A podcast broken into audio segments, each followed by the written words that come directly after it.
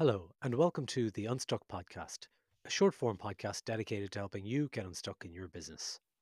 Here's today's idea. Have a listen, then think about how you can apply this idea in your business today. Create a key. Imagine your product or service as a key and your customers' needs as the lock. Rather than crafting the key and then searching for the right lock, it's wiser to forge products and services that perfectly fit an existing need. This shift in perspective is extremely important. It moves you from pushing what you have to creating what your audience truly needs. Sales, at its core, is an act of generosity. It's about extending a helping hand to someone who's grappling with a problem, their problem.